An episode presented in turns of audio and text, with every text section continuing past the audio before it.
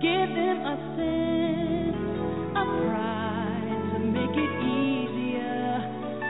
Let the children's laughter remind us how we used to be. Everybody searching for a hero. People need someone to look up to. I never found anyone who fulfilled my needs.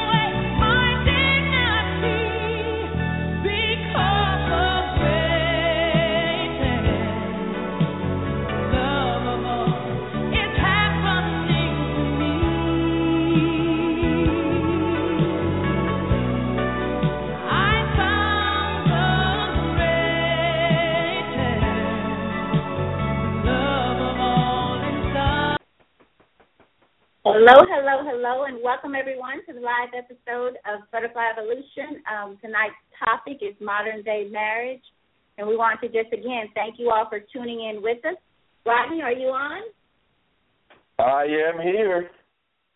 Great, great. How are you?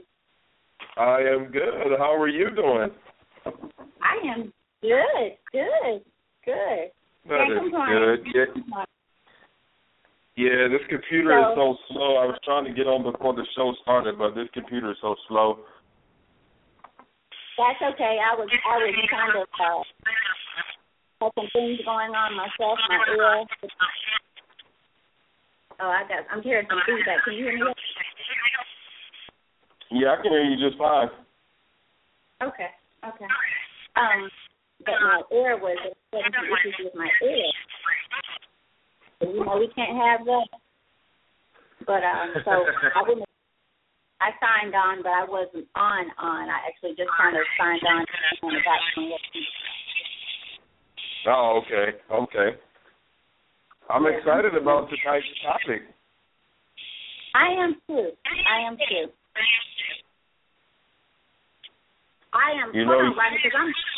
going to try to fix that, okay? Can you hear me? That doesn't sound good. Oh, yeah, something's going on with it.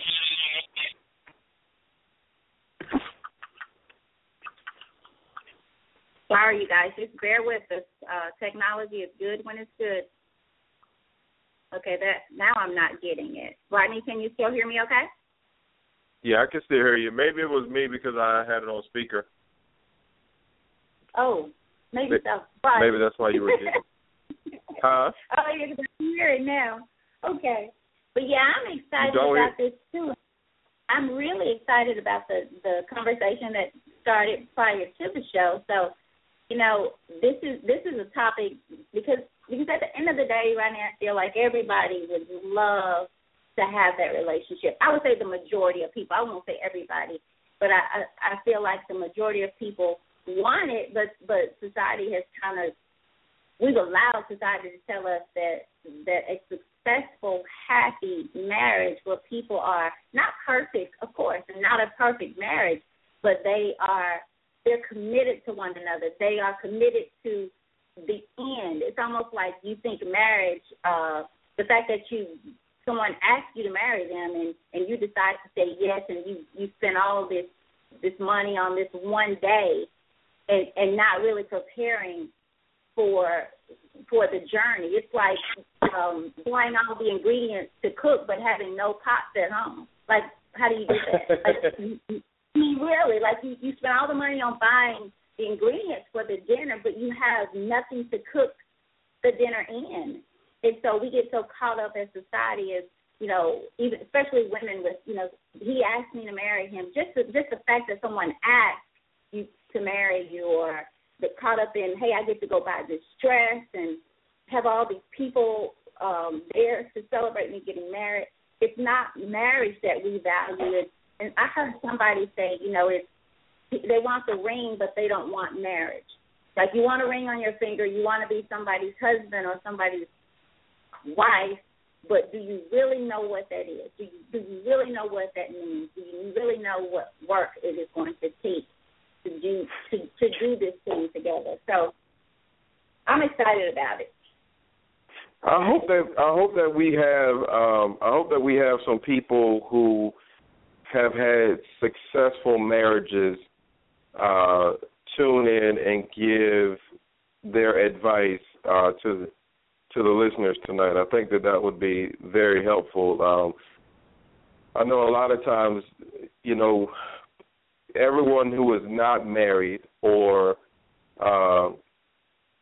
has never been in a successful marriage or even a successful relationship for that matter, are so quick to give advice, are so quick to tell you how you can have a successful marriage, but yet they don't have one, or, you know, they are on husband number 4 or wife number 5, you know. It's funny, I saw a meme with Steve Harvey a few weeks ago, and it said, this guy is on his 3rd wife, yet y'all run to him for relationship advice. And I think that's a controversial thing, because do you want somebody who's had a perfect marriage giving you advice, or do you want someone who has tried it and failed at it and now, you know, has come back and, you know, tried it again and they are successful with it? So I think that's a good question, you know, because that tends to come up. So I would love to hear, you know, what you have to say about that, and you know, what our listeners would have to say as well. Oh, wow. I want to – let me address that one. But what I'll do first is just remind people, hopefully we have a great number of people that are just listening through the social media and just have clicked on there. I don't see anybody in the chat room, but, you know, maybe they're just running a little bit late. But just for the sake we don't know, the chat line is open. For those of you who are listening, hopefully through the social media, if you clicked on through the Facebook link, please go in the chat room so that you can comment and ask your questions there. If you prefer to do that on Facebook, fine. We'll be back and forth as much as possible there as well. But the chat line is open. You do have to be a registered follower in order to submit your questions, comments. So do that. It helps you keep connected with us as well. It helps our ratings and so forth. So sign up as a follower of the show and just join us in the chat room. The phone lines are open, and that's 818-691-7406. Again, 818-691-7406. Select the number 1. If you have a question or a comment, anything to add, we welcome. I don't believe we did our trash can baby or concept last week, so I want to make sure that in order to promote just the importance of change. It is so awesome. I love this. Matter of fact, I need to, I think, do it again or find something else to move. But we ask that you move a trash can, preferably one that you visit or use frequently. And in doing so, monitor the number of times that you return back to its old location. Allow that return back to its old location to remind you of how the mind keeps up with the most smallest insignificant things. I mean, if you start to do this, it really is a journey to change your mindset. It really is a journey to step away from what you know. It is so easy to get caught up in what you're used to, seeing, your environment, your circumstances, your situations, people that don't work for you, situations that don't work for you, jobs. I've known people that have stayed a lifetime on jobs that they literally hate, miserable every day. But again, it is what they know. So do that, and if you find that to be, I don't know, if it just strokes you right, ask others to do it. Do it as a family as well with your children, and ask them to kind of give you some feedback on their thoughts about their returning to its old location. What do they think about that? So do that for us. Now, Rodney, as far as Steve Harvey, I guess we'll start there. Let's start with what you put out there. I remember when Steve, and I was not a fan of Steve. I didn't dislike Steve, but I just wasn't a follower when he was doing the comedy and things like that. I did love the show he did with the school. I think it was the Steve Harvey show. I think it's something like that. Now, I was fond of that show, but I never was caught up in the comedian part of his world. And so one year, a friend of mine actually it was Tondra, she purchased a book for me. I think it was his first one, Act Like a Lady, Think Like a Man, I think. Was the first one? Act Like a Lady, Act Like a Lady, Think Like a Man. Yeah, so she purchased that for me and for my birthday, and I remember that weekend, and I didn't think, much about it. I did want to read it just because, I don't know, I just was interested in reading it. And so I remember that weekend I read the book fairly quickly, and I really, really enjoyed it. It was some things in there, for the most part, I agree with the majority of the book. I remember the only thing that I kind of did not like, and I think we talked about that on here just briefly, was the 90-day rule, because the way I broke 90 days of if that's your rule, then how many 90 days are in 1 year? And I just didn't see the need for that rule because it doesn't mean it's going to work. Somebody will sit that out and wait if that's what they know and that's what they wanted to do to get it. So I remember being in my attorney's office, and I took the book with me, and she came out and saw that I was reading it, and her comment was, "I can't believe you people are reading this man's book. What does he know about marriage?" And I thought, wow, that's not what I'm here for, but wow, you seem kind of angry about this book. I was like, maybe I better change lawyers or something. But it was a lady that said it, but she was serious. I mean, she was like, this thing was crazy to her that so many people were reading his book. And I'm thinking, who else to tell us? Regardless, I don't care if his reasons are. It didn't matter. The content of the book was great. It was kind of one of those things that I think every father should periodically and over time have those conversations, those talks with his daughters, and even with his son, maybe in a different format or different way of bringing it. But I enjoyed the book. But so often I hear people say or come down so much on Steve, and here's what I get out of this, is we got to allow people space to change. And I do feel that Steve Harvey has changed his life. I really feel like he was in a place where he was out there, he was doing this, he was doing that, and you'll hear him say he didn't know what to do, how to do it. And here comes this lady who says, get it together. If you want to be, you're going to get it together, basically. And I think we respond so quickly to what we think we know about people, rather than, and not even know the person or the situation.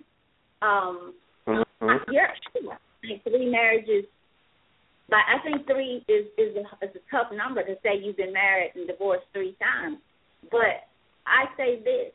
If the 4th time you've learned a lesson, if it led you to be more productive in your selection, if your marriage is happy and you finally got it, by all means, please tell us the mistakes that you made. Please tell us.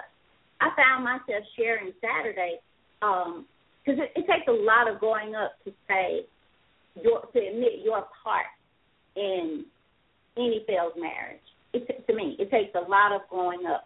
And I'll say that for me, because before I found myself growing up, nothing was my fault. It was all you. It takes a lot of growing up to admit your challenges.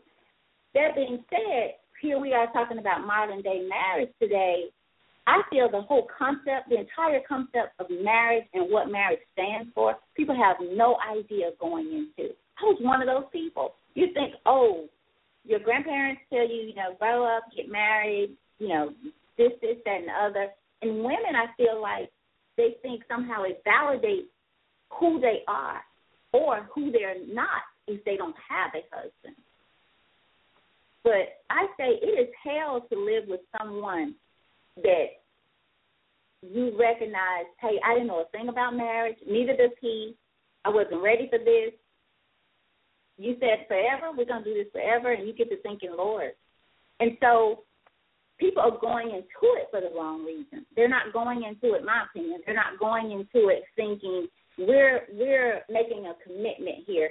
We are going to someday enjoy having our kids come back home with their kids and having a home to come back to. All those things, the joyous part of marriage, they look at it as like this contract, a lease agreement. I'd even use a lease agreement.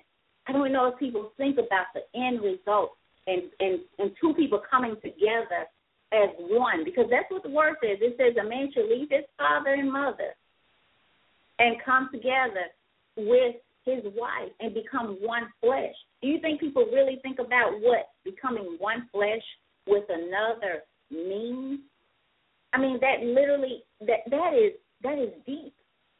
But yet we have all these people running around. We talk about God and how spiritual we are and all these things.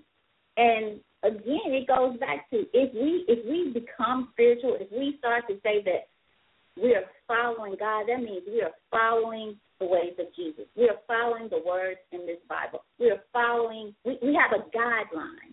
And becoming one, how often do we hear people talking about becoming one or them being one with their spouse? It's rare. It's more about we're going to get married, this special day, I got a ring now, we're going to go buy this big house, and we're going to fake it. Because I bet 80% of the people today are really faking, you know, a lot of people that are just faking this marriage thing. Miserable as pure hell, Rodney. Pure hell. And that's enough to, I don't know, that's enough to wreck a lifetime, not just a day. But marriage is supposed to be just the opposite. Because for one, it creates a union. You should feel like you have someone in this life that's joined with you to do life with you. And companionship. You know what? I totally agree with you. I think that people get into marriage for the wrong reasons. I think that's the reason why the divorce rate is where it is. It seems like we have more divorces now than we do marriages, all because people get married for the wrong reasons. And going back to, you know, the whole Steve Harvey thing, and we're not, for those of you listening, we're not picking on Steve Harvey or anything like that.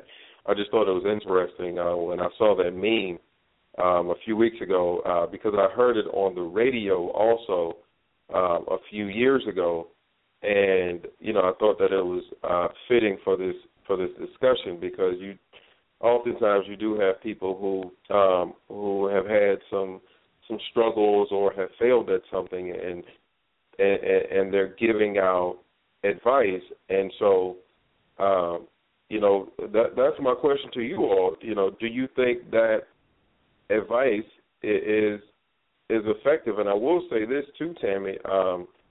The people who are getting married for the wrong reasons, there are some of them who are. I blame it on their leadership. I blame it on the people that they follow, especially in the church. You know, you would think ideally that if two people are in the church and you know they're serving the Lord and you know, they're at every Sunday service, every choir rehearsal, every Bible study.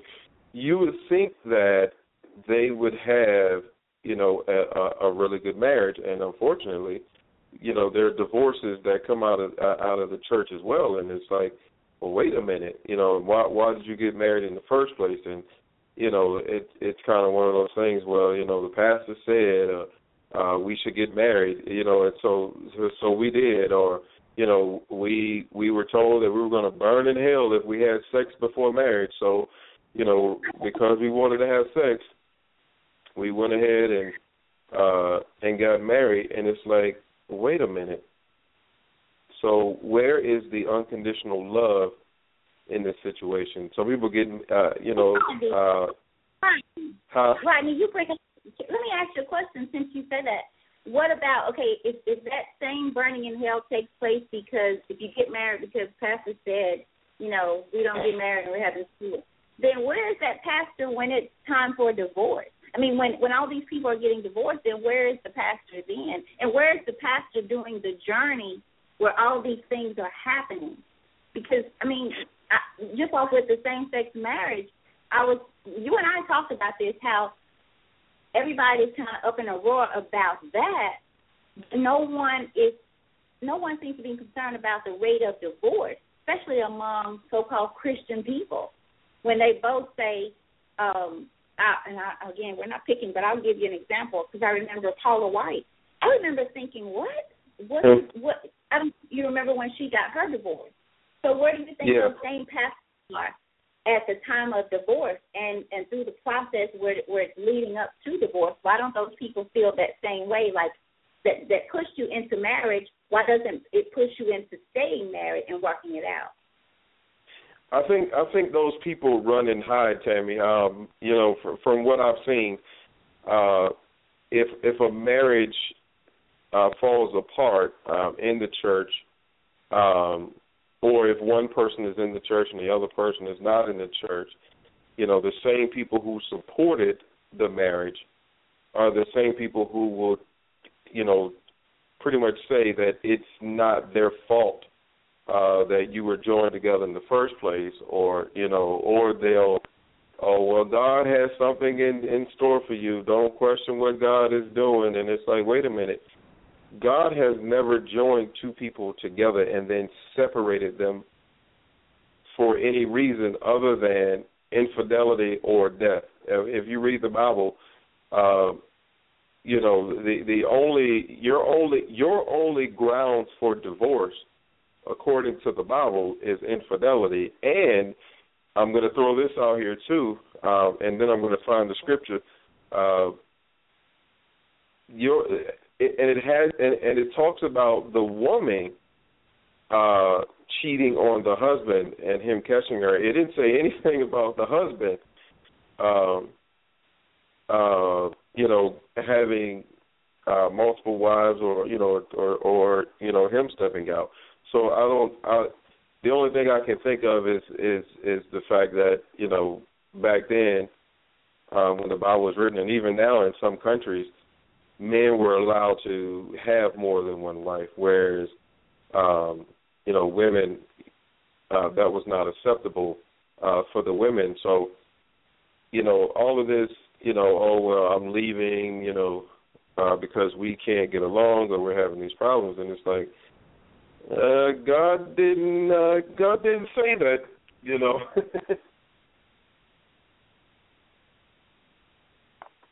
Wow. You there, Rodney? Yeah, I'm here. Oh, okay. It sounded like we lost you there for a minute. Oh, sorry about that. I don't know what the deal is. I got a new phone, so I'm not sure what the deal is. Okay. Well, what do you think a modern day marriage is compared to the traditional marriage? Maybe more so what we saw coming up. How do you think it compares? I think marriage has completely changed. I think that when people got married years ago, they got married because they wanted to. They got married because that was the person that they decided that they wanted to spend the rest of their life with. Now it's Who do I want to spend my life with until I get mad? Who do I want to spend my life with until I find somebody else? So you don't have that same covenant. And then, too, you know, when people got married back in the day, they stayed married. Even if their relationship went completely sour, they didn't run off and get a divorce. They stayed married, and you know, even if they were in separate rooms or whether they were in the same room, it didn't matter. You know, the woman still, you know, may have cooked for the man or, you know, washed his clothes, and, you know, he still, like, washed her car and, you know, made sure that was taken care of. And so things were just completely different now. And women took pride in, you know, making sure that their families were taken care of, making sure that, you know, everyone had clean clothes, everyone had food to eat, and, you know, there were hot meals every day. Like, women took pride in those things. Today, women will tell you in a minute, I'm not your maid. I'm not your mother. Like, I'm not cleaning. I'm not cleaning anything. You know, I work just like you work. You know, you know, when you come in, don't expect, you know, no hot plate. So, you know, I think we've seen a major shift in relationships and marriage over the years, and I think a lot of it has to do with the, you know, pushing for, you know, equal rights, and, you know, this big independent woman movement, and, you know, and so, you know, we've seen some changes in that, and then you have men who are not doing what they're supposed to be doing as husbands. You have men who get married, but then, you know, they want to still party and hang out with the fellas 8 nights a week, or, you know, they don't do anything to contribute to the home. And then you have some men who don't even work or, you know, provide for their family. So I think we're in a time now that marriage is a joke. You know, and it is very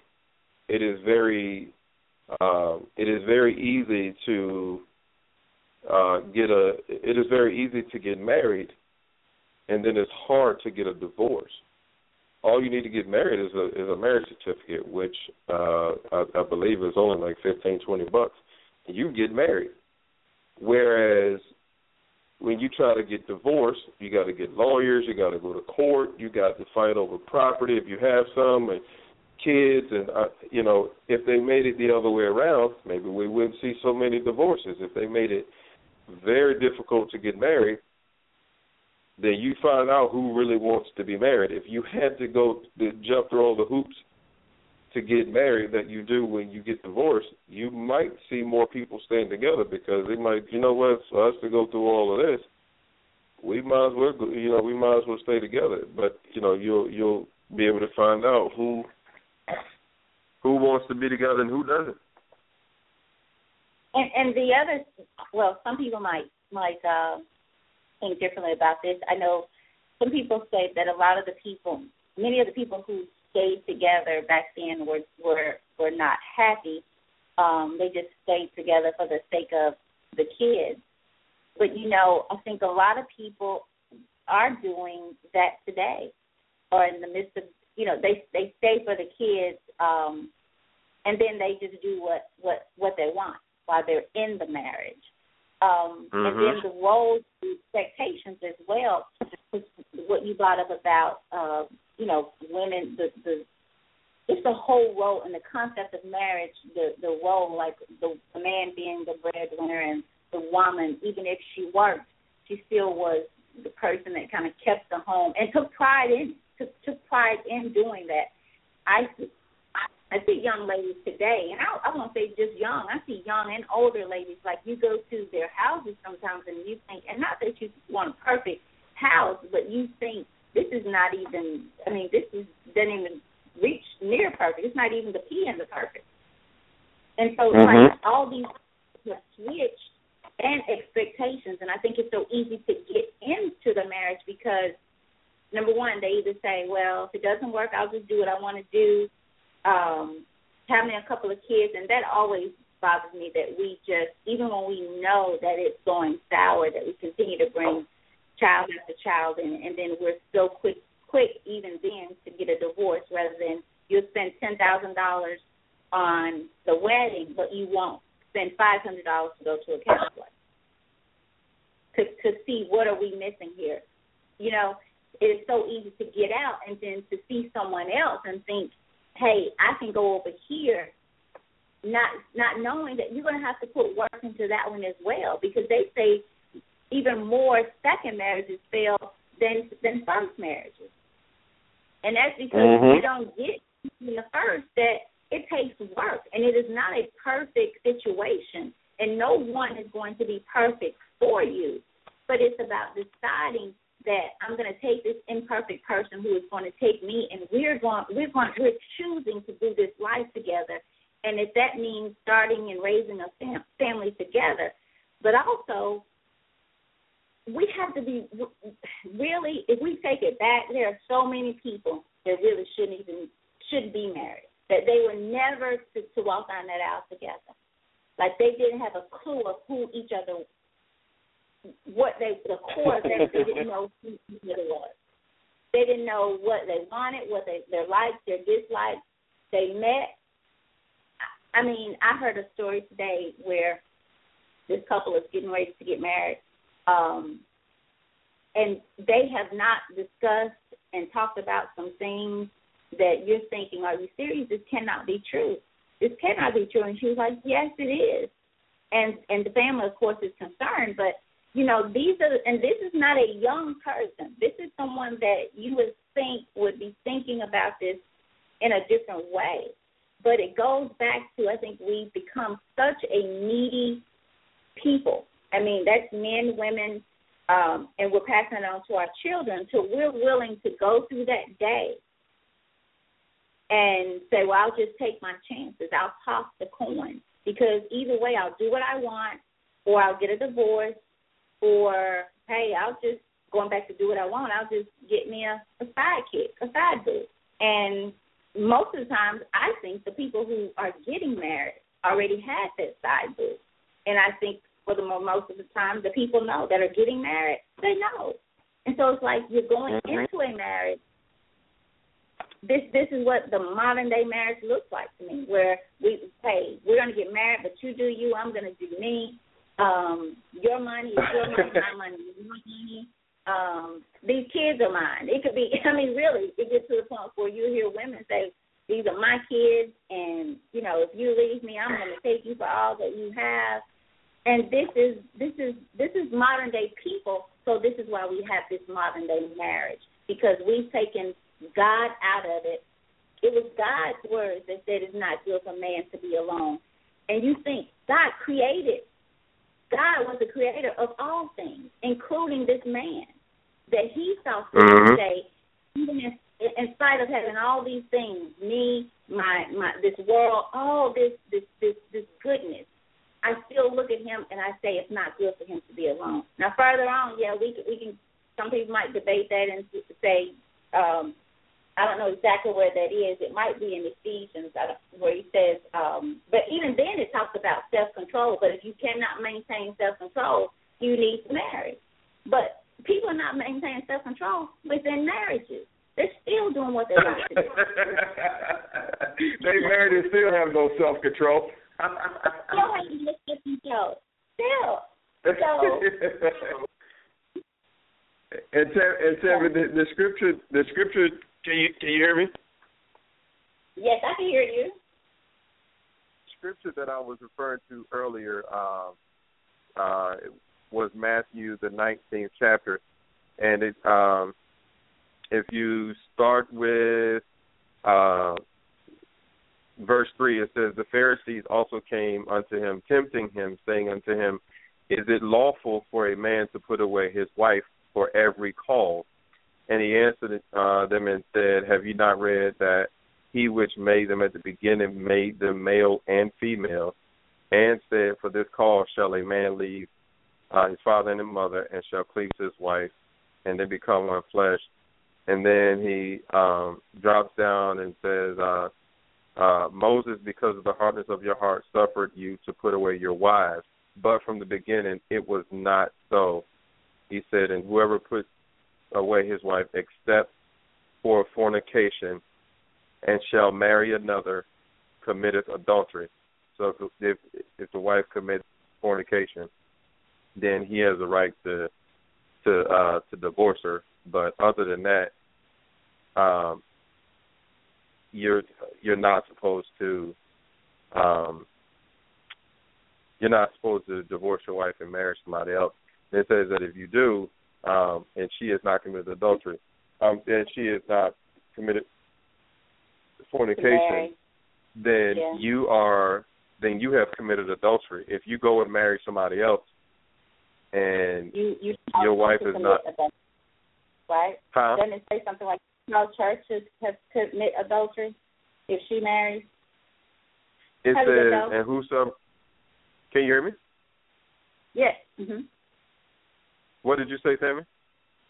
I was asking you could you get to the part where it talks about like if she remarries, right? Yeah, it says whoever verse 9 says whoever put away his wife except for fornication and marries another committeth adultery. So if you're, according to this scripture, if you are a man and you divorce your wife for any other reason other than fornication, and then you go marry somebody else, that's adultery.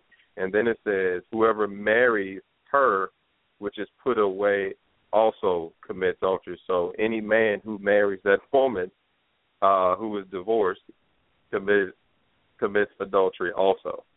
Okay. And see, Ronnie, I think I heard you, even in that part, it mentions about the one flesh.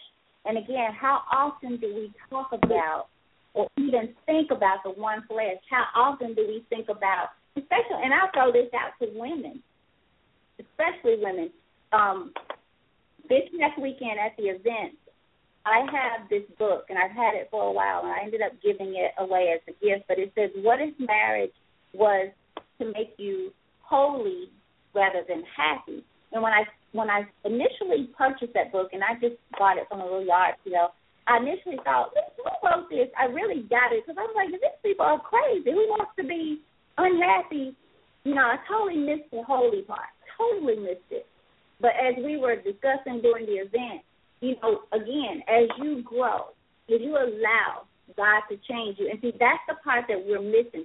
We cannot, two people can come together, and this is my opinion. For those of you who feel different about God and your relationship and where you are, it takes God to be the center of you and then the center of your marriage. Because if you're not living to be pleasing to God and to bring glory to his name, his kingdom, if you're not living for that, if that's not your goal and your mindset, y'all have heard me say on this show, if that was not my goal and my mindset, I literally probably would be in jail.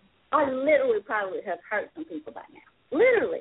And I mean, like, a lot. And maybe that sounds harsh, but I'm saying in your flesh, in yourself, people will make you do that, especially in today's world. They really will. And I mean from going into the grocery store to the smallest to the biggest thing. That this is just that kind of world where people will make you snap. And I really don't see how people are doing this life without God being the center. And you seeking that change. You wanting to change. You wanting everything that you do, especially your marriage. Because I feel marriage is the closest thing to having that oneness and that relationship with God. It is one of the closest relationships, and that's why it says you become one flesh. But how often do you hear women, and this is the question I'm going to throw out for women, because it says, for wives, submit yourselves unto your own husbands as unto the Lord. So if you're not being submissive to the Lord, if your decisions are not reflecting or the change that should be happening into your life, so that you bring glory to God, if that's not at your forefront, number one, you rarely can be submissive to your husband. Submissive is not in your in in your category. And yes, the fact that we have allowed society to put so much, to give women so much authority, and not downgrading or downsizing women, because women are great, smart, can hold it down because we were designed that way. But we're trying to hold too much down. We're stepping in places that we weren't meant to be, because there are certain expectations, there are roles, and there are things that I saw my grandmother and my grandfather do when they were married that I can't even tell you that I have seen ever again. My grandmother never drove a day in her life, never. I don't think my grandmother ever picked up anything heavy at all. It's just the respect that he had for her as his wife. It was unbelievable to me now to sit back and think how he just kind of snatched her out of the world and didn't want the world to get on her in a sense. He just protected her as if she was, I guess, his queen. That he did. He just protected her through his words. I never heard my grandfather raise up his voice at her. Didn't pick up anything. It wasn't one sided. On the flip side, my granddad never came home to a dirty house. He always had a meal. She took care of A.T., and A.T. took care of Nanny B. And that was just, I don't know, it was just, and it was amazing to see. Amazing. But Tammy, go ahead, Tammy. Go ahead. No, go ahead, jump in. No, I was just going to say before I get into this very controversial question, why do you think parents don't raise their daughters to be wives and their sons to be husbands anymore? Why would they raise somebody to be what they're not being?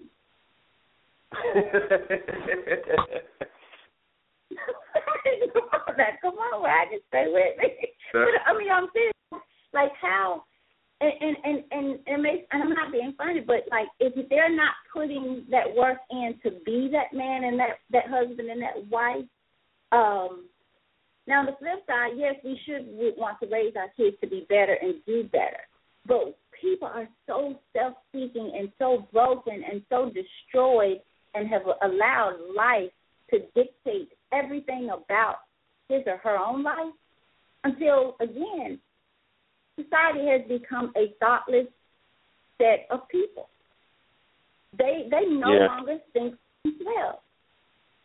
If the divorce rate is high, most people go into marriage already thinking that this is not going to work. Some really change their mind on the day of, they don't. We have a comment in the chat room. It says, if your wife's happiness is of utmost importance to you and your husband's happiness is of utmost importance to you, everyone is covered. I agree with that. And then it says, if I can just get a piece of cheesecake, I'm good. Oh, that is funny. So I'm gonna ask this controversial question, and I would love for so we already have one person chiming in the chat room, and that's great because for those of you listening, we love to hear from you. And before I ask this question, I would like to remind everyone that if you are listening online, you do have to be a registered follower in order to leave comments in the chat room, and we will read your comments on live on the air. However, everyone is anonymous on the Butterfly Evolution Show unless you choose to state your name or let us know that you would like for your name to be revealed. Other than that, we do not reveal anyone's identity for safety reasons, and we want you all to feel comfortable that you have the right to say anything you want to as long as it's respectful on the show. If you are listening by phone and you would like to jump in with a question or comment, press the number 1. And so, Tammy, I want you to answer this first, and then I would love to hear from some of our listeners. And this is actually something that I posted earlier, and so it started getting some attention. So I wanted to ask ask this question while we're on the air.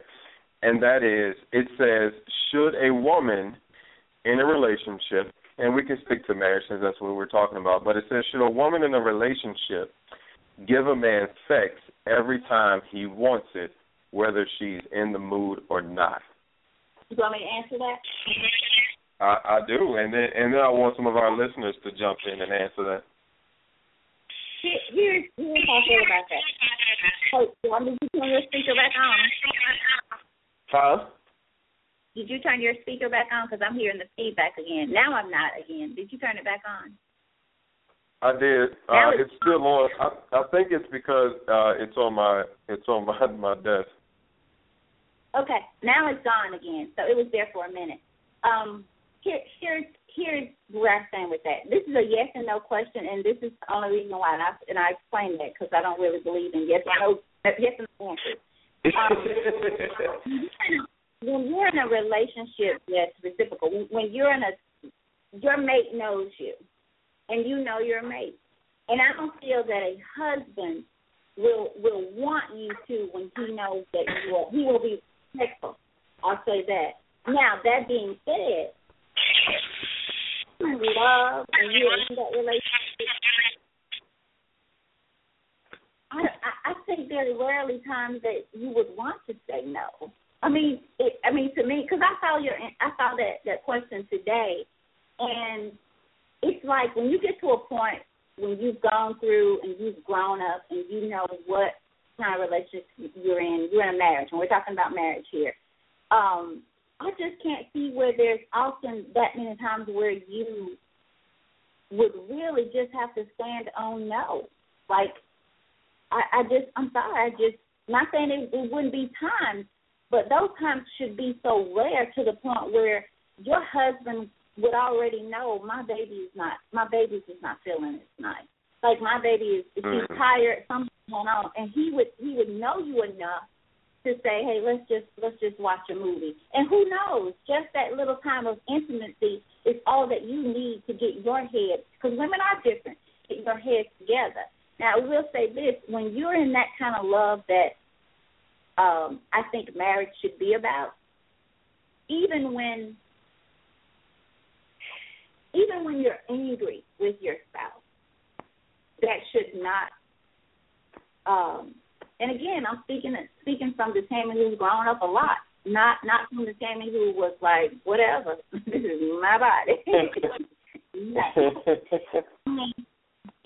Even when they disagreed or you're going through some challenging times, you still should not withhold your body. And now remember, this is one flesh we're talking. This is you can go find this right out of the word, people, that we want to say that we are so Christian and so God loving and so God fearing, so don't want to change and don't want to adhere to that word. And we can't have it both ways. I mean, really, we can't have it both ways. And so if marriage was created for that companionship, that union, so that it was created for those who cannot control themselves. So if I chose to marry you, I need to help you control yourself, right? Yeah. Okay. I mean, that's just how I feel about it. That's how I feel about it. And if it has to do with, but again, the man's going to respect you enough to know this, I feel.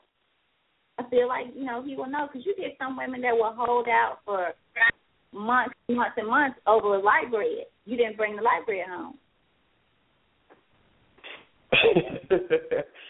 I the other day, I was listening to one of our local radio stations, and I thought that the host made a very interesting point, and what he said was, if you are not married, you are not entitled to anything. And I think that applies here. if you're in a relationship, you're not entitled to anything. It doesn't matter what you do, how you carry on in a relationship.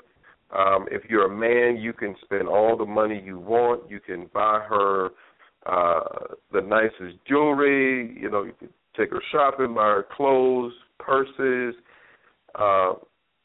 You know, it does not matter. You are not entitled to anything. You could rub her feet. You could do anything you want, but she does not owe you anything. And the same goes for the female. You can be living with this guy. You could be having sex with him. You know, you can make sure he has a hot meal every day. You can make sure that the house is clean. You can iron his clothes, wash his drawers. That man doesn't owe you anything if y'all are not married. So I think in this situation, when it comes to this question, if you are married, I think it is your responsibility to take care of your spouse, whatever that means. And even when it comes to sex, that is part of your marital responsibility to make sure that your spouse is taken care of sexually. And even in the Bible, it tells us that your body, when you're married, your body does not belong to you. And it even says that if you're going to fast, before you fast, if you're married, you need to get permission from your spouse, because your body is not yours. And it says if your spouse is in agreement with you, then you should not fast for a long time. And as soon as you finish fasting, the two of you need to get busy so that the devil doesn't have room to come into your marriage. So I think that if you are married, I think that has to be a part of your relationship. I would love to hear some more women answer that question. So if you're listening, and even if you want to text it and not want to come on and talk, text or send us a private message on Facebook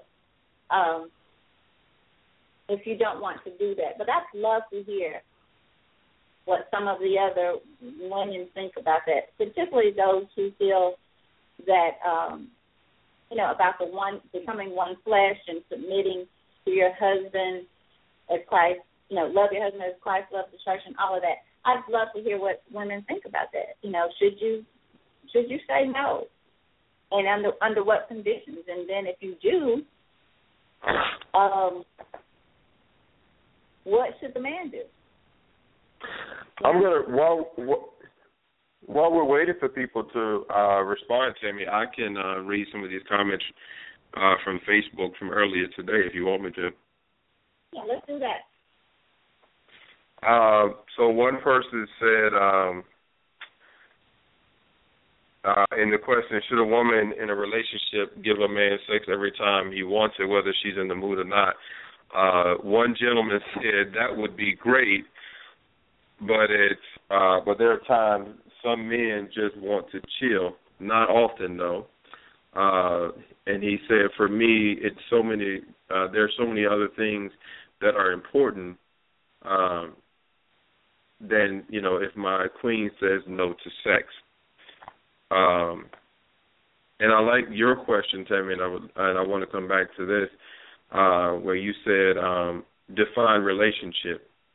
And there are many women who give out sex all day and all night, whether they're in a relationship or not. And then a woman said, if you're married, one should be willing to make each other happy, and not being in the mood would not make him happy. And then a different gentleman said, I'm not going to pretend that it isn't important in the relationship, but you always want to bring more than sex to the table. And then it just kind of goes from there. Mm-hmm. Hey, Rodney, what are some of the differences you think, like, since it's modern-day marriage? I know we may have touched on it, but what are some of the specifics? I know we've talked about the role and things like that, but when you think about modern-day marriage compared to a traditional marriage, say, 30, maybe you could even say 20, 30 years ago, how much do you think has changed, and or what do you think some of the major changes are, or the major differences are? I'm going to say I think a good portion of traditional marriage has gone out the window. I think that it's mostly because people are selfish, and people get into marriages for convenience. If we have good sex, then I need to marry you. If you are providing financial security in my life, then I need to marry you. If you are great for my kids, then I should marry you. And so, you know, people get married for very selfish reasons. They don't get married for what they can offer to the relationship. They get married for what they feel the relationship is going to offer them. And if they have kids, what the marriage is going to offer to their kids. I got married when I was 22 years old, and my ex-wife was 33 at the time, so she was a lot older than I was, and she had 3 children, 3, 8, and 13. I was her 3rd husband, and we had our struggles, and then in the end, when it really started to come to a head, I remember talking to her one day, and she said that, I never loved you, I never liked you. And I said, well, if that's the case, then why would you even get involved with me? And her response was, you were who me and my children needed at that time. Mm. Wow. And so, I think, and that was, let me see, when did I get married? I got married in, 2004. And so, that was only, 11 years ago. I got divorced in 2008. And we were separated for, a year before the divorce was final. I just remember the impact that it had on everyone who was involved, but it hurt the kids more than it did anyone else, because now these children are going through another failed marriage. These children and I had, we had built not the greatest relationship, but I think we had a pretty good relationship. And it's one of those things where it's like, before people decide to get married or get involved, period, with anyone, you need to make sure that it is what you want in your life. Before you get married, you need to know within yourself, this is the person who I want to be with for the rest of my life. This is the person that I want in my life when my body starts to break down. This is the person I want in my life. If I ever get sick, this is the person that, you know, when they get sick, I want to be that person in their life. This is the person that when they get old, when they need a cane, you know, I want to be there for them. You know, you need to think about those things. And you know, Tamari and I were talking the other day about, you know, failed relationships and, you know, how people get in relationships and they don't work out. And it's like, well, that person told you who they were all along. You just were not listening. You know, you weren't paying attention because you wanted what you wanted. For some reason, you felt like this is the person that I want to be with, or this is the person that God said is for me. And it's like, that's great, you know. But I think that people, I think that those are the biggest reasons. We have a comment in the chat room, Tammy. It says, marriages fail today because of selfishness. And it's a lot different today because spouses are competing against each other rather than having an us against the world mentality. What do you think about that? I saw that out there, and, you know, it's true. It's exactly true. And I think a lot of that has to do with, and we got to look at society too, and this women live thing, and how a great number of women now make more money than their husbands. Even so, that being said, you guys, if you choose to come together with someone, it's becoming as one flesh. If you're talking about the one accord and you're going by the word. But I do feel that a great number of people are competing with each other, and that's sad to know that even the person that you should be completely naked with, I mean, when I mean naked, I mean your heart, your mind, your soul, your body, the person that you should be able to bear all to. Not that we do, but this is the person that you should be able to see your soul, should be able to look in your eyes. Goes back to even that question about sex. And no, my baby just ain't feeling this tonight. I'm going to be all right. I'm going to go take me a cold shower, and vice versa. But because people are so selfish and so self-seeking to the point where people will get married today and still say, this is mine and this is yours, and, I mean, won't be willing to share the last sandwich. I mean, seriously, the last piece of bread. And so you know that they're not going to share the big things. But I think that our listener is exactly right. It's kind of a dog-eat-dog world, even in our home. And that is, you guys, just the enemy, just us conforming to the patterns of this world.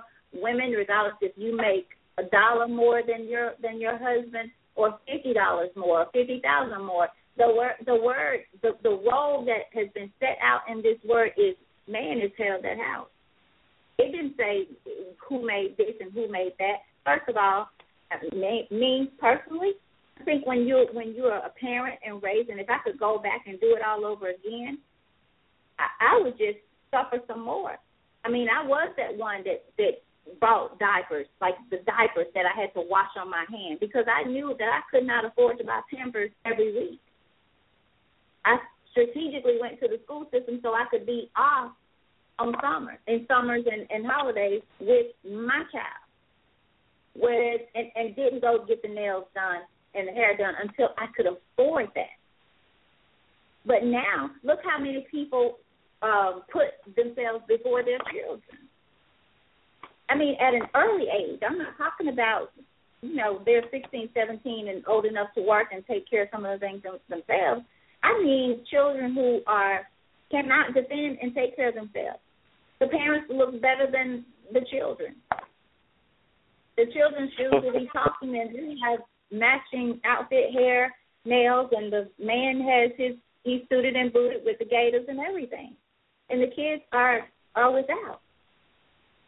So if you know people are doing that with their kids, you know what they're doing with each other. And it goes back to self-love. It really does go back to how you love and see yourself. I I can't give a man what I don't have inwardly. I can't give a man that. I can't love a man unless I love myself. Mm-hmm. I can't respect him unless I respect myself. And it takes growing up and growing in this word to do that. And we want to take it out. We want to make it about sex. We want to make it about the house, the car. But when all that is gone, like you said, when all that is gone, what if your spouse goes out there and get in an accident and cannot walk, cannot feed himself? How long would you stay? How long would you be the one to feed them? How long? But people don't think of it that way. If I can get in, I can get out. And I mean literally, in the aspect of the sexual aspect and all of it. I can get in and I can get out. So I agree. And you know what?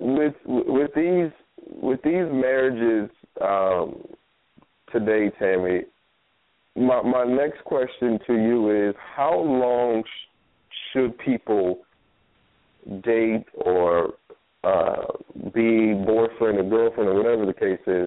How long should people date before they even get engaged or get married? How long should they date before they decide to get married? You know, Rodney, I don't know if we could put a timeline on that, because I think it's a maturity level and just how much communicating one does and how open and honest one is. I've seen people date forever. I was one of them. Date forever and get married and know it's screwed up before and still do it. But I've seen people date forever and still not talk about the things that needed to be talked about, still didn't understand the importance of being equally yoked in some areas that you're not willing to bend.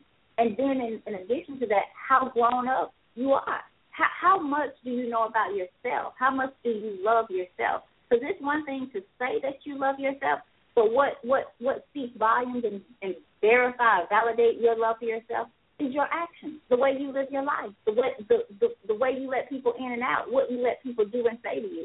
That's what speaks about how you feel about yourself. Because once you fall in love with you, I mean, it'll take 1 or 2 days for you to know, no, you know what, I'm going to get this check. Matter of fact, I'm going to pay for yours too, and I got to go. I mean, it doesn't take you. I mean, seriously, but it takes. I wasn't always there, Rodney, and I haven't been there like this long amount of time. But it took me to just really sit down and say, you know what? Maybe you just don't love yourself like you want to be. Maybe there's some areas in your life that has left some things on you that you've not dealt with. But once you again, I cannot say enough. If there's love inside, there's love outside. If there's no enemy inside, there's no enemy outside. And when you know you, you know who's not for you. I think you make a good point, Tammy, going back to what you just said about, you know early on what you're going to get out of somebody. And children are more likely to change than adults. So if you're dating someone, if you're dealing with an adult, chances are that adult is not going to change. So whoever they tell you they are, you might want to believe them and make your decision, ahead of time before you get so deep into the relationship that you feel like you cannot get out. My dad was telling me about how he met this guy one time, and the guy met this woman. He dated her for 1 week and married her, and they have been married over 50 years. And they only dated for 1 week. But hey, then Brian, you have. I have a question that was text to me, but you know that goes what you just said, what your daddy shared with you. That's just people who want to be married, people who are not looking for this concept that. I mean, we might need to change the word or something. Because people think marriage is, they look at marriage as bringing them together, the union. It is the work. For us to come on this day and say this means something. No, it's not that. It's your wanting. Number one, it's your wanting to be married and understanding that takes two people coming together every day for the rest of your life and existing in a way that you complement one another in such a way until you become that one. But we have a great question. I love this question. I said text, but it came through Facebook. And I want to get this out there. Rodney, this is for you. Okay? I'm ready. Should people take a chance and get married in these selfish times? Oh. Oh, that's what I say. Oh. Well, here's how I'm gonna answer that. Number one, I'm getting married next year, so the answer right off the bat is obviously yes, because I'm getting married next year. But let me tell you. Why I say yes, they should, because there are still still women out there who want to be wives and who will make a great wife. There are still men out there who want to be somebody's husband and will make a great husband. So I think that the answer to that is yes. However, I am going to say this. Be very careful about who you decide you want to marry. Be careful who you propose to. Be careful whose proposal you accept because of what that person mentioned. We're living in a time now where divorces is the norm. Divorce is what is okay, and we've talked about a number of things on the show tonight that are alive and well in our society. And even when you think you know people, sometimes you find out you really don't. So I would say yes, the answer to the question is yes, but I think that before you make that commitment, you need to know who you're making that commitment with. Wow. That's a great answer right now. I thought about you when I saw that, like, well, this would be good for him to answer because he's getting married. I'll say this as well, and I've said it enough. You got to know yourself. And then you have to allow people, when they show you who they are, especially when you say, hey, this is I am. So we have to be honest with ourselves first and then be open. If you're thinking about, if there's even one small inkling that, hey, this might be the one, or we may be headed to this direction of marriage, then you need to be as open as possible about your past, your future, especially the things that hurt you, the things that make you not trust people, the how people have hurt you. Because what I think, especially women, we do is we sell this. I'll say we sell something that's not true. We put forth something and try to hold back. For instance, if you're dating someone and they do something that makes you feel some kind of way and you don't say anything, so now this person doesn't know. And so now you're going on with this relationship based on what? So the person can get to know you if you're not sharing, if you're not open about everything, your fears, your woes, your hurts, your pains, when you make me feel some kind of way, I don't like it when you do this, because you can't wait until after I do and now say, wait now, but I don't like this, when you've allowed and accepted this all along. So I have great faith in marriage if you pick someone, number one, who wants to be married and understand what being married is. Ask that question. What is marriage to you? How sacred is marriage to you? Why? How does it fit biblically to you? What does God say about marriage? Now, there's some questions about make somebody get up and run after they pay the bill, if they're not sick. But ask those questions, but allow them to see you. If you're thinking that they might be the one, give them all of you. And that's hard to do. I can't believe I'm saying it. But that is so hard to do. But the more you focus on you, and that is the desire that I have for people to focus on yourself. Focus on healing, understanding, knowing who you are. And being okay, if Mr. White doesn't come along, I'm going to sleep sideways in this bed and be so happy that I have the ability to do so. And no one complains.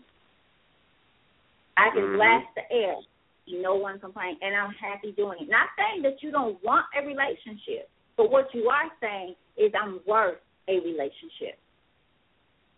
I'm worth a fulfilling relationship. And you have I think two people who come together and do marriage, I think it's one of the most beautiful things in the world to see two people come together and embrace being one. It's just a beautiful thing to see. So I say, don't cheat yourself on that. If that's not what it's going to be, if there's any doubt, don't do it. And if there's any doubt that you can't bring up and talk about and get some kind of understanding prior to, don't do it. Don't do it. But you have to be okay with being by yourself. And that's another thing. You have to be okay with just doing you and being you, because a man or a woman is not going to come in and make you this person that you're not. He's not going to complete your life. And if so, it's going to be only for a time. It's going to be only for a short time, because the real you is going to show up. That real pain, that real stuff, all that's going to show up. But the one thing I think has happened as well is society has kept us or gotten us to a point where we don't believe in marriage. And so we're already going into it skeptical. We're already going into it fearful. And rather than working on, hey, here are the things that it takes to make marriage work. Are we willing to do this? Are we willing to make those sacrifices for each other consistently? Chandler, let's talk about these marriages that are not marriages, meaning the people who carry on as if they are married.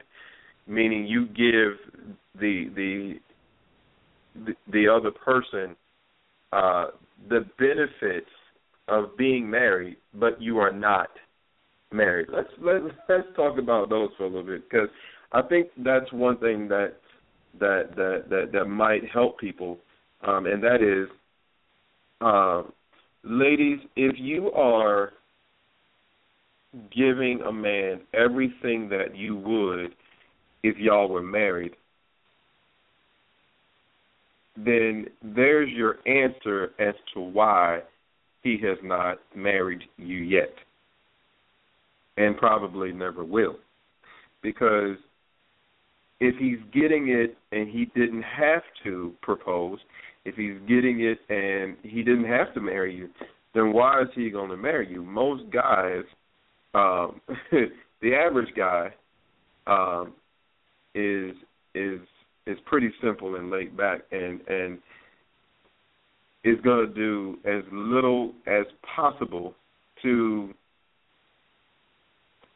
I guess, to have you or to get what they want from you. And we're not talking about, you know, the good guys who are not, you know, going to play on your feelings or anything like that. But there are a number of guys who, you know what, if you don't put me in a position to I guess give you more than the average guy in their mind, I'm not going to give you more. If you're going to let me have the best of you without the commitment, then guess what? Chances are, if he's that type of guy, you're never going to get that marital commitment. So the question is, what, Rodney? Well, it's not. Well, I'll tell you what. Here's the question: Why do men and women carry on as husbands and wives when they are just boyfriend and girlfriend, or when they're just dating? They carry on as husband and wives. The aspect of what you mean, like sex and maybe living together and things like that, or just acting like, right, like you so, said then. So a popular conversation is always, the man and the woman are living together, and she's cooking for him every day. Uh-huh. She's washing his clothes every day. Going to the cleaners. She's pretty much doing everything that you associate with traditional marriage, yet she's just a girlfriend. So when you think about not modern-day marriages, but when you think about traditional marriages, think about, the things that we were talking about earlier where, think about how women carried themselves in a marriage, or, what the wife's role was in the marriage back then. And so, the guy is getting this treatment, yet she's just the girlfriend. Well, I think it differs across the board because, we're all so different and in different places. But sometimes it could be because they're thinking that it's going to pay off, that one day he will ask me to marry him. A lot of times it could be self-esteem as well. I think women will stay and accept things. We get caught up in there's so many more men than there are women, and I remember hearing it was so much focus on getting a man, getting somebody to take care of you. And I think a lot of times women back in the day, they looked at the husband for sure being the provider. And some of the things I see that are going on today may have went on a great deal back in when I was growing up. However, there was not that it made it right, but there was a certain level of respect that man was going to have for his home and his wife. Again, I'm not saying that makes it right, but rarely did you hear about the affair, and rarely did you know by the household going lacking. That man would take care of his house, his children, his wife. And that's just my perception of it. I think things like this did happen back then, but again, the connection to God, women back then were much more connected spiritually, in my opinion, much more connected to God. Their purpose was to be pleasing to God. And then I don't know where, and I don't know exactly how it says it, but a righteous woman can do a lot in her household. She can put forth that atmosphere. She could bring that atmosphere. She could bring that spirit in her home. And it may take years for that man to change. So I think a lot of women who even stayed then, they stayed because of their commitment to the Word of God, more so to themselves and their husband. And they desired to carry it out. So the lack of being connected to God number one, will make people get into those relationships like that and stay.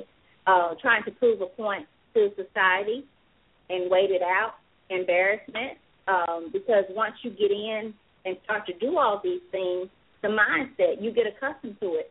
It's what you know. He's who you know. And maybe if I keep doing this, one day he will come through. So there's so many answers to that, and it really does depend on the state of mind, the woman, where she is, I'll say he or she is at the time of her life. But, again, if there's one thing people take from this, that it takes in any marriage, it takes God. It really does take God to love someone in the way that marriage calls for. You look at it as being unaccountable to God. As a man, I'm accountable. I'm going to God because I got to leave this woman. We actually talked about that as it came up Saturday at the event as well, that a man should follow God so much so because that he knows that he has to leave this woman. That's the only way a man is going to be able to put up with us. And I'm serious about this because we are. Really, we are, and women need to be real about that. We don't always know what we want. And we need to call on you all sometimes just to calm us down, just to hear your voice and know that we have someone leading us. We have someone there that will take care of us. We have someone that will come when we need them, who will show up in that alpha male role and take care of things. Because we don't quite always. We're not in that role, and we should not be. And we've allowed society to put us in that alpha male role, and it's not working. It's not working. So there's so many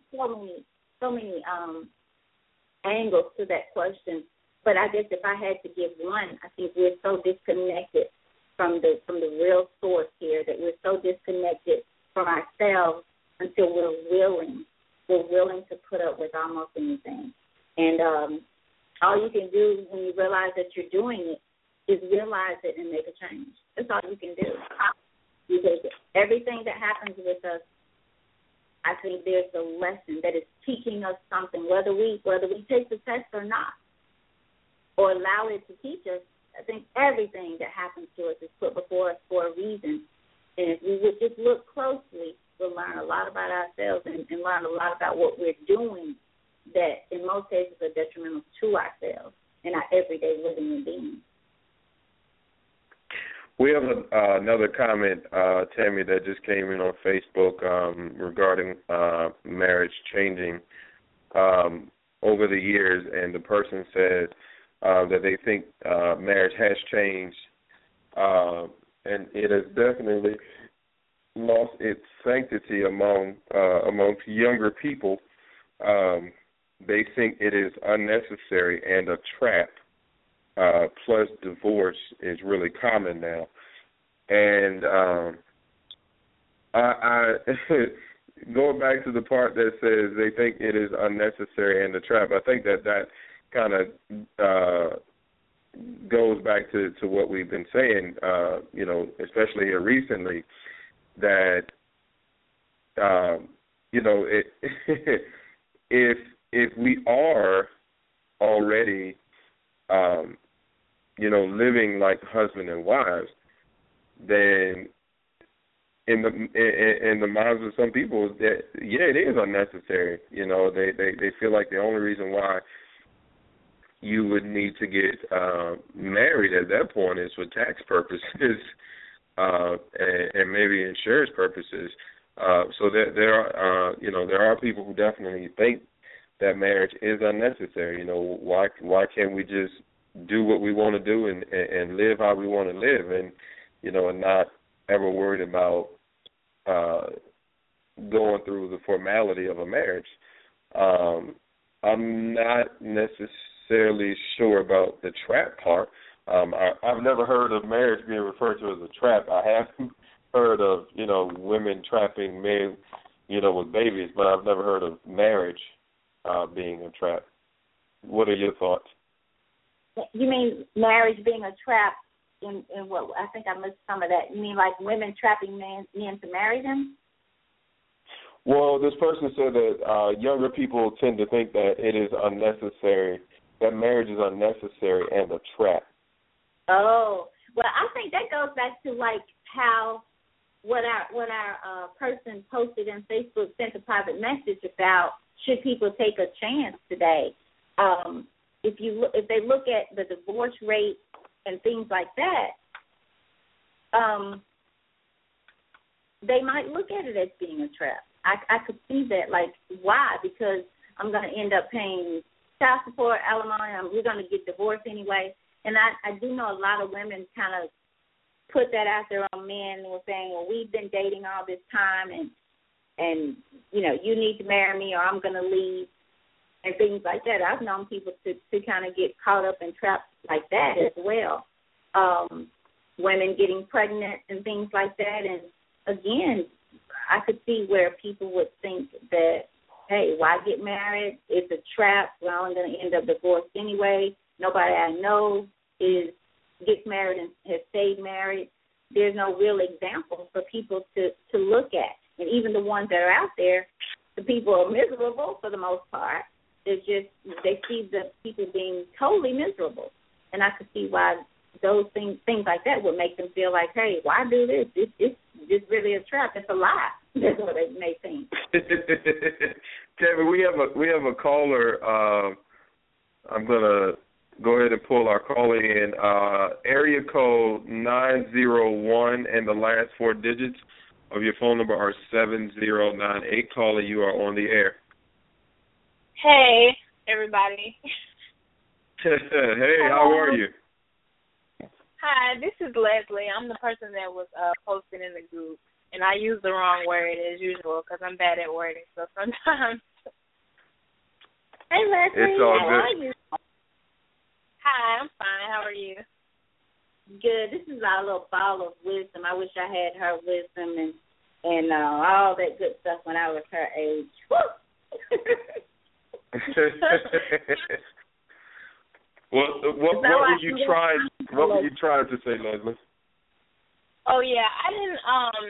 I guess I shouldn't have said trap. I couldn't think of like a better word, but I was saying that because like a lot of times I'll see people like my age, were like you know, early 20 somethings who feel like, and I guess I don't really see it a lot with like younger women, but the guys always feel like, you know, I don't want to get married because I won't be able to do anything anymore. I won't be able to have any fun. It's going to be boring. I'm going to be with the same person, you know, all the time. And why would I, you know, get settled down if can't have any more fun?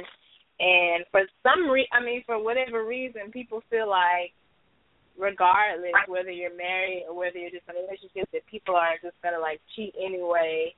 So what's the point in, you know, making it official? And this is not what I believe, but this is just what I see a lot of people my age say a lot about marriage and how they feel like, well, I don't really think I'll get married because I don't see the point. But I think, like Tammy said about something else y'all were talking about earlier, but I think that, I mean, that's also just like a maturity thing. But I don't know. It just seems like marriage is like a, you know, it doesn't seem like it's as, can't think of the word again.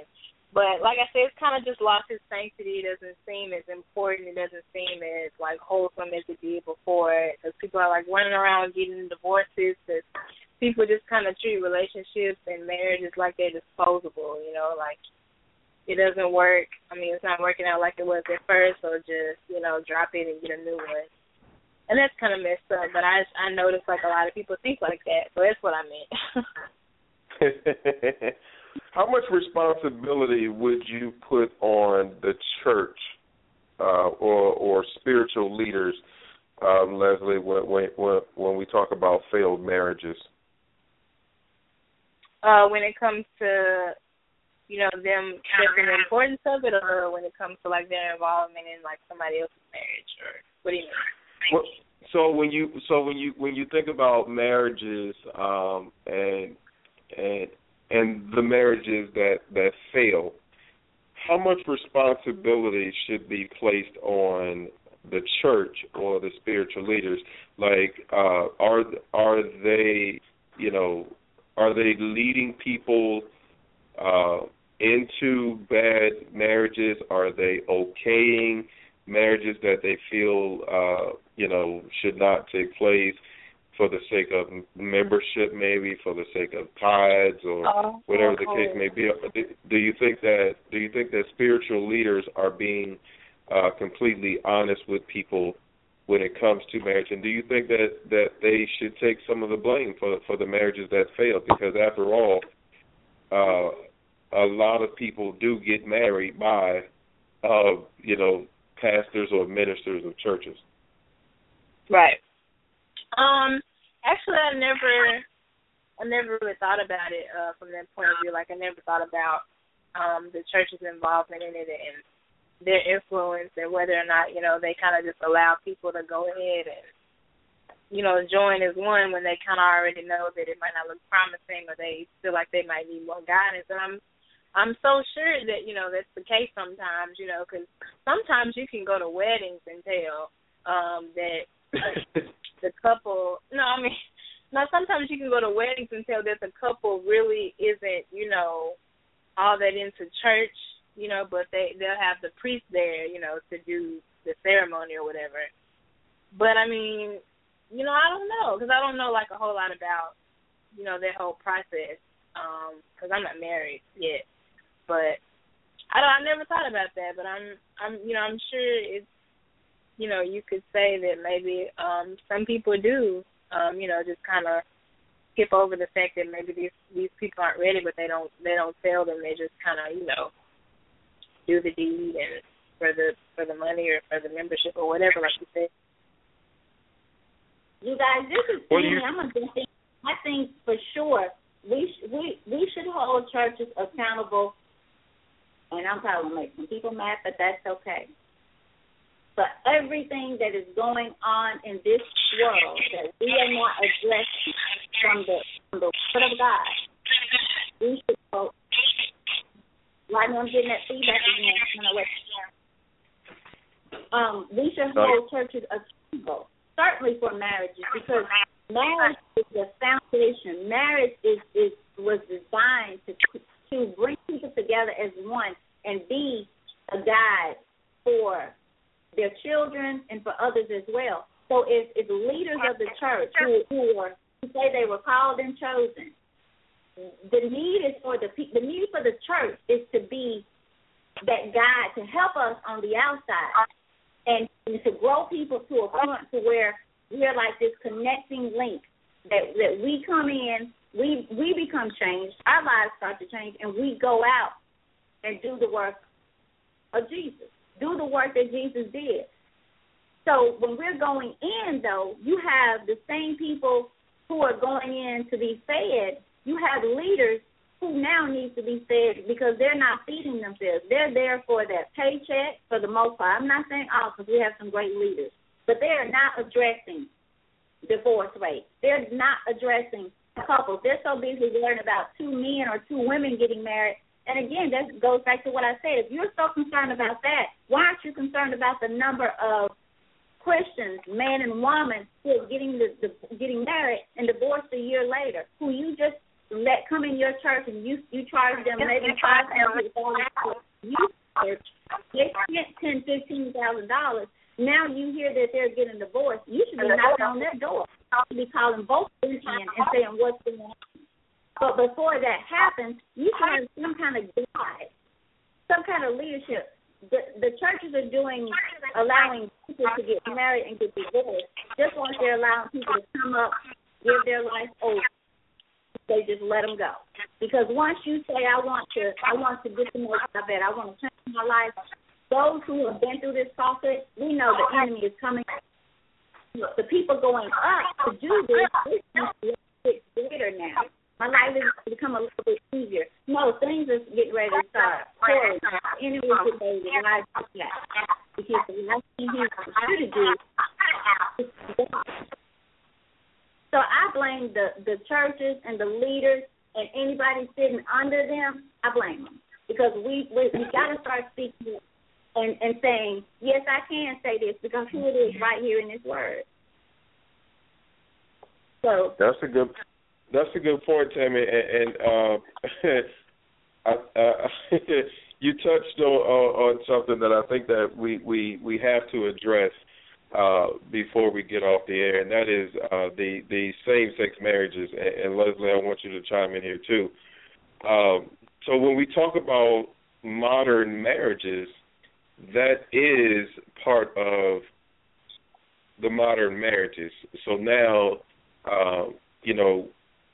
the Supreme Court a few weeks ago just said that, it is now legal for same-sex couples to get married in all 50 states and Washington, D.C. So when you talk about modern marriage, well, there it is, because now it's all over the news, it's all over the TV, it's all over the radio, the newspapers, social media. Everywhere you look, there's a discussion about same-sex marriages, and it is. We've reached a point that if you are against same-sex marriages, then something is wrong with you. You're the person that God would have a problem with. Your heart is filled with hatred. You should be okay with men marrying men and women marrying women. And so. There's your modern day marriage right there, because our society has opened up its arms to gay couples getting married and having the same benefits as a man and a woman getting married. So we've gotten away completely now from the Bible with these same-sex marriages. Rodney, I think if we're going to argue about same-sex marriage, then those same pastors should be talking about sex before marriage. And that's what I'd like to call them on. Again, where are you? Where are you when these kids are out here? I mean, before they get married, they've had 10, 12, 15 partners. Where is the church on that? Where are the leaders on that? Where are the youth programs for that?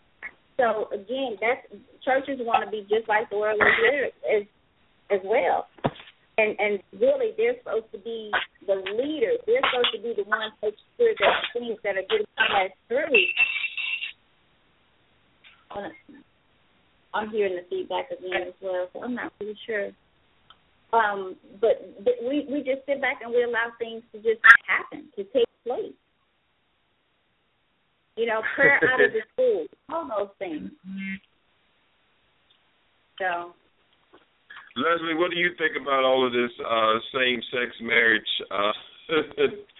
stuff that's going on in the country today? I think my view on it, or at least like as it pertains to like the way it's been like blown up so hugely since like they passed the law or the bill or whatever it was.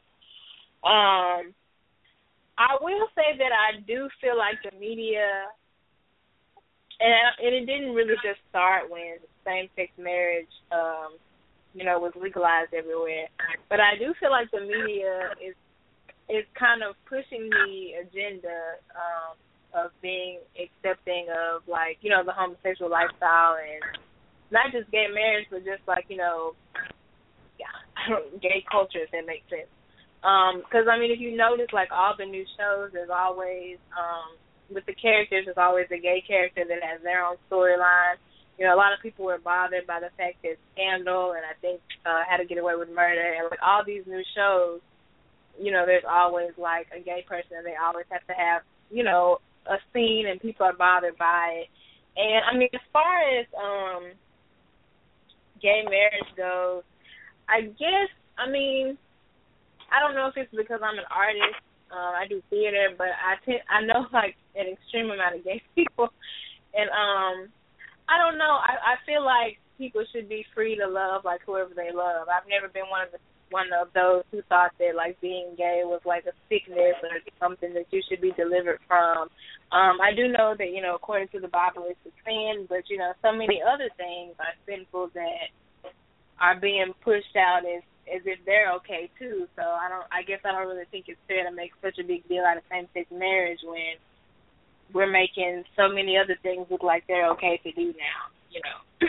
So, I mean, I don't know. Like I said, I do think it's kind of being pushed on us to accept it, and I don't think that's right. And I think that's what has a lot of people, you know, blood boiling, and they're getting kind of upset about it or sickened by it. But I just feel like there's so many other things going on in the world right now to worry about.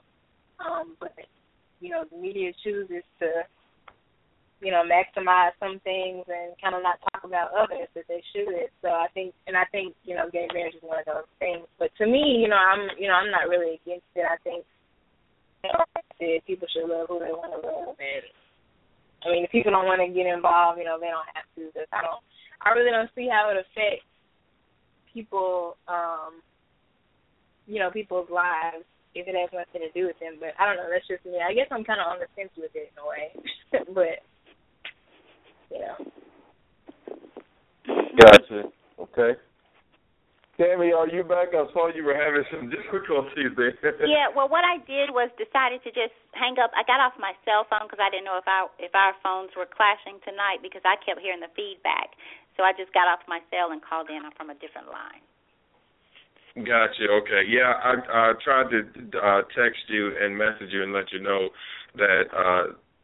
Not to hang up your cell phone because that was the number you started the show. Yeah, I did. I called in first and just thought I'd put it on mute, but that didn't work. It somehow disconnected me when I called back in. So, but I'm back on using a different number. So the landline, I think maybe because both of us are, and I had mine on speaker, and so if you had yours on speaker, I'm sure that's probably creating some kind of feedback.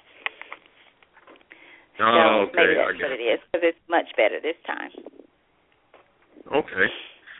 Yeah, well, we have about 10 minutes left. How was the, since we're talking about modern day marriage, how was your event this past weekend? It was absolutely wonderful. So much so. We're going to be doing it, I initially said every month, but I'm going to do it every other month. And I was actually meeting with a lady today who was kind of, she's an older lady and was saying, oh, gosh, I wish I knew it was about all of that. I would have come. And so she gave me an idea to maybe kind of do it for women who are over 50 and maybe marrying for the second time or third or whatever. But, like, do it for those women who have been through the marriage and kind of gave up on marriage, but here they are, you know, again, finding themselves in a marriage and not really knowing that they bought a lot from that first one into this marriage, and also the space in between has allowed them to become more set in their ways. And so they're finding themselves looking at this person saying, oh, my gosh, again. And I really feel like a lot of what people go through in marriages has a lot to do with the lack of communication, the lack of an understanding of self in order to understand this person that you're choosing to do life with. Somehow we get this assumption that this person is going to be all that we need every day, and there's just no way.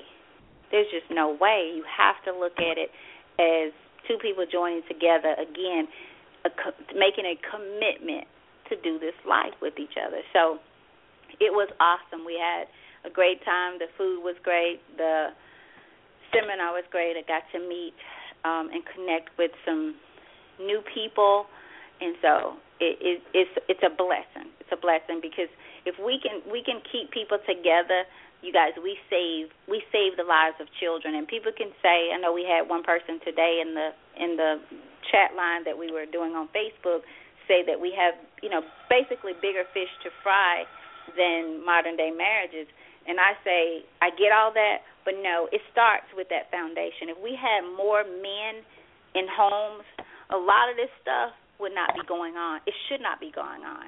If a man is in a house, there should be some order. Because, again, I'll be the first woman to admit, we can't hold it down. We parent off of our emotions as well. A man needs to be there to say no. A man needs to be there to greet that young man that comes in the house to take his daughter out. He needs to make that young man look him in the eye and see those same eyes when he tries to lay his daughter down in a bed before he marries her. So that foundation comes from that man.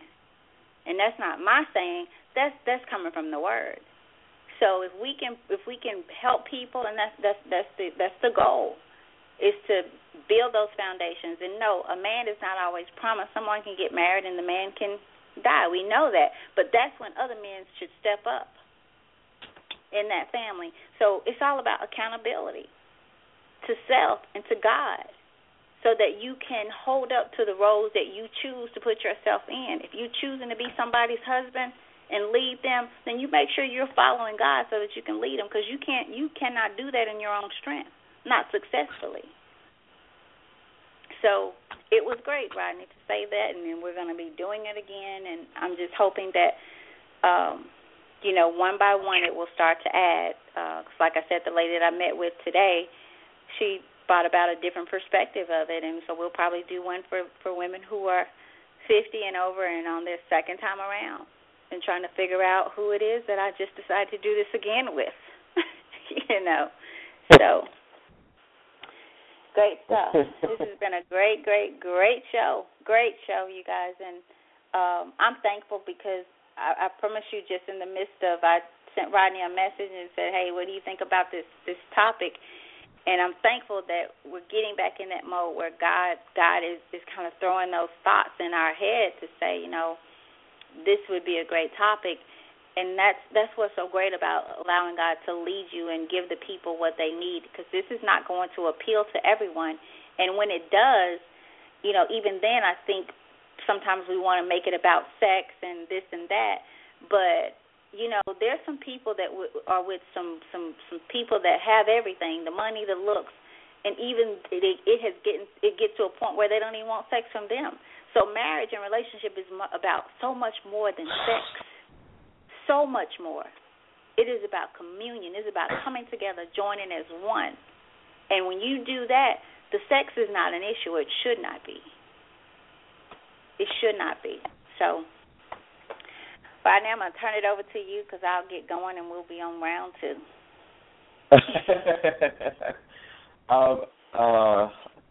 This has been a very good show. I was hoping to get more responses from our listeners, but it has been a great show, and I think some things came out tonight that, whether you were a part of the conversation or whether you were just listening, I think that there was definitely some really good things to take away from the show.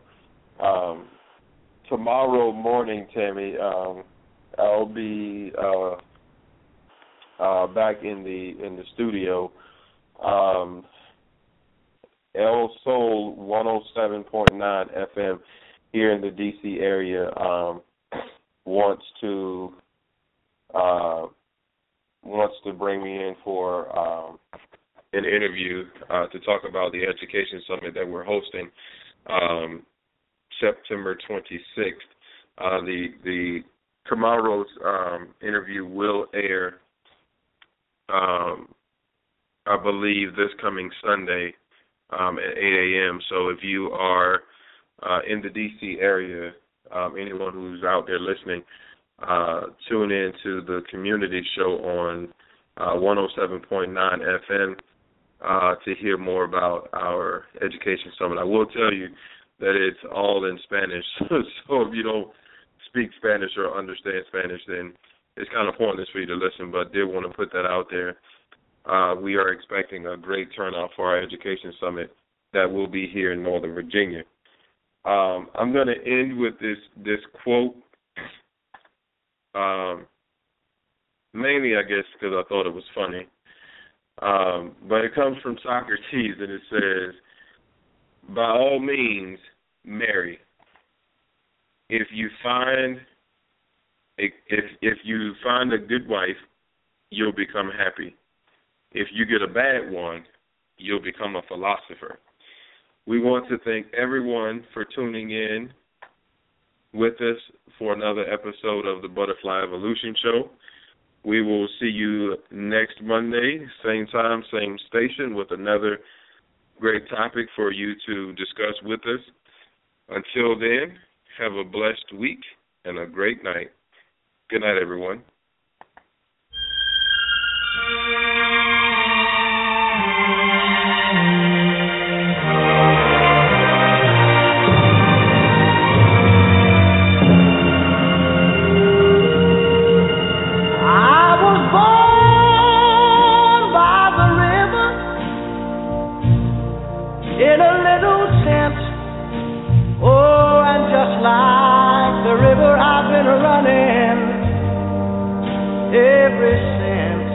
It's been a long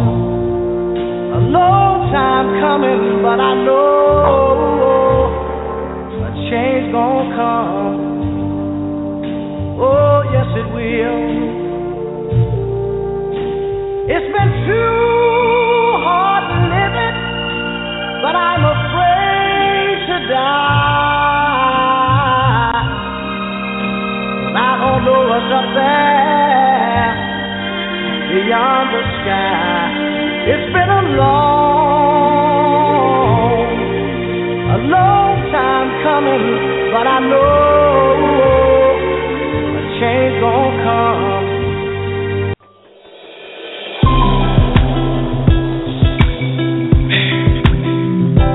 Moment I've been waiting on, and my soul is overflowing with anxieties and expectations, full of desire. I just want it so bad, you know. And it just seems so real. It's right there. Just want to reach out and touch it before it all disappears. Sometimes it feels like everything passing me by. Every now and then it feels alive. My ship has gone and sailed away, but I gotta be strong. Gotta hold on. It won't be too long. Now the tide is coming in, I see the waves flowing out there on the ocean. I know my ship